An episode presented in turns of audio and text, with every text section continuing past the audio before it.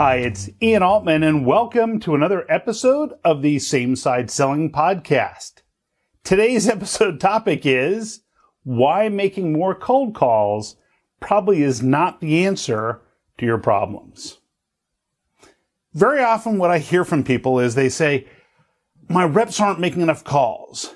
And so management feels that they're not getting enough business the reps aren't making enough calls. So what they tell them is, I want everybody to be on the phone more. I want people sending more cold outreach. I want using LinkedIn to find anybody who could possibly care about what it is that we sell.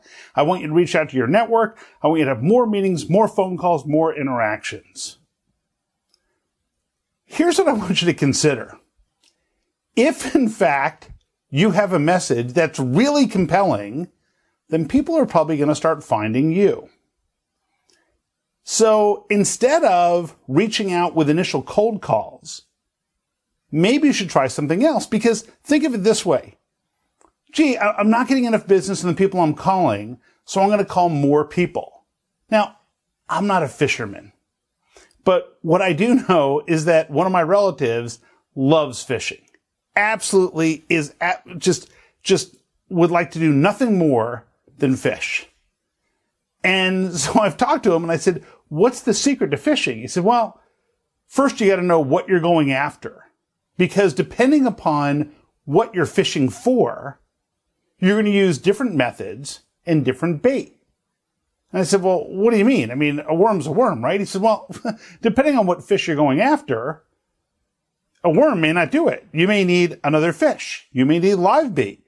You may need bait that isn't alive depending on what you're fishing for, there are different things that you use to attract that type of fish. And it's the same thing in business. Too often what happens is people just say, Oh, I just need to do more of the same thing I've been doing that hasn't been generating results for us. And if we keep doing more of it, we're going to get better results. And the reality is all that happens is you get diluted across more people who aren't necessarily interested in what it is that you do. So instead, what I want you to think about is kind of taking a step back. And the first thing you have to ask yourself is, who are my ideal clients? And the way you find that out is by defining really well what problems you solve. What I mean by that is very often what people say to me is, well, we're an IT services provider, or we're a software company, or we're in this expense reduction business. Great that's all about what you do. What you have to think about instead is using a term that my buddy Bob London coined. Find out what's your elevator rant. What would people complain about that you're really good at solving that maybe they haven't even thought about? Meaning, how would they describe, in essence, their symptoms that might be an indicator of a condition that you're really good at treating? So if you're an IT services provider and you're someone who maintains people's networks, well, that's all good and well. But what you may want to say is, well, we focus on law firms who have trouble attracting and retaining top talent because their IT systems are antiquated. They feel like they're in the stone age. And it's tough to attract new modern thinking attorneys when your systems seem like they're from the late 80s or 90s. Now, that's the type of problem that you solve. So very often when I'm helping companies accelerate their growth, the first thing we do is say, what's your message? What's your positioning? How is your company situated to attract the interest and stand out from the competition? See, instead of just thinking about how do I have more cold outreach, the first thing we have to do is think about who are we fishing for? Who are we trying to attract and what's our bait to do that? See, if we don't have the right bait, and if we're not fishing the right place, we're not going to catch the fish we're looking for. It's just that simple. Which isn't a bad metaphor for a guy who's not a fisherman, right? So what we want to think about is how can we come up with that messaging? How does your team measure up against others when it comes to being on the same side with your clients or prospects? Find out at samesideselling.com slash scorecard to take the Same Side Selling assessment. And if you want to learn more about the Same Side Selling Academy, visit samesideselling.com. So first, the idea is that these elevator rants, in essence, the things your clients would complain about that you're really good at solving, most businesses have six or seven of those. This is something that in our same side selling academy, we spend a lot of time with people on developing those elevator rants to attract your ideal clients. So for example, let's say you're an architecture and design firm. You can say, well, we architect and design buildings and spaces just like every single other architecture and design firm.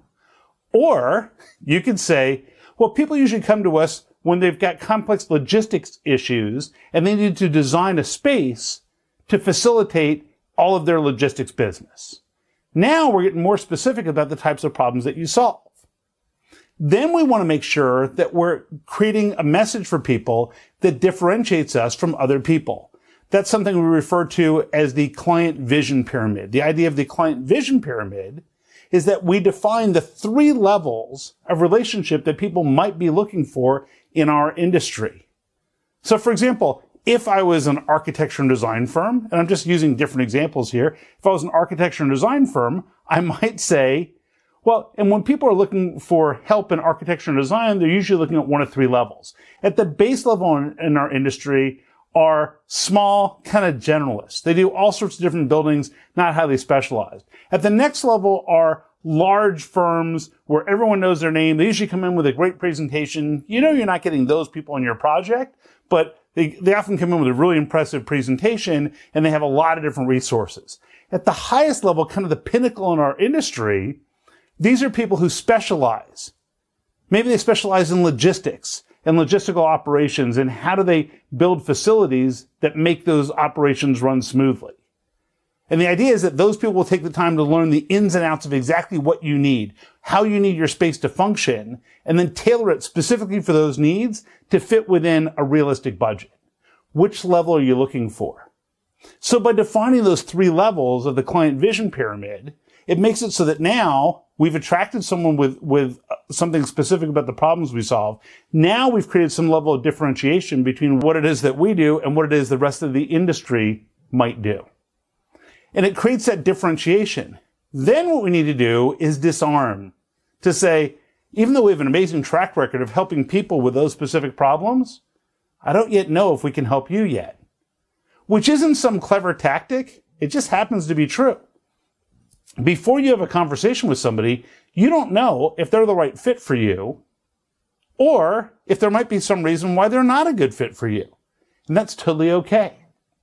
So instead of taking the approach of, I just need to call more people, have more meetings, do more cold outreach, take a step back.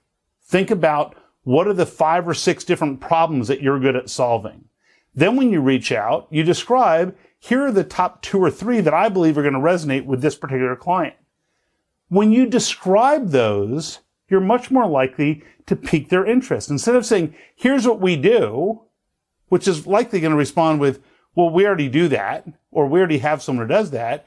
Instead, if you describe the specific types of problems that you solve, they might be thinking to themselves, our current vendor doesn't solve that. We have someone who would be great if they could solve that, but they don't. Maybe I should talk to these people. Then, as soon as we pique their interest, we say, well, when people are looking for help, they're usually looking at one of these three levels, and we use the client vision pyramid. And that way, we're focusing on the people we can help the most. See, in most businesses, it's not a lack of opportunities that causes growth to stall. Instead, it's a lack of the appropriate amount of time to spend on the right opportunities because you're spending too much time on the weak opportunities. So next time you hear someone in your office say, Oh, we just need to make more calls and have more meetings. That may be true if you're not talking to anybody. But more often than not, what you really need to do is step back, define that message, build that client vision pyramid, and then when you have conversations with people, you'll be able to quickly stand out from the competition and attract the interest of the people you can help the most. If there are additional topics you'd love to see on the Same Side Selling podcast, you can always drop me a note to Ian at ianaltman.com or of course visit samesideselling.com for more information to catch any of these episodes. See you next time.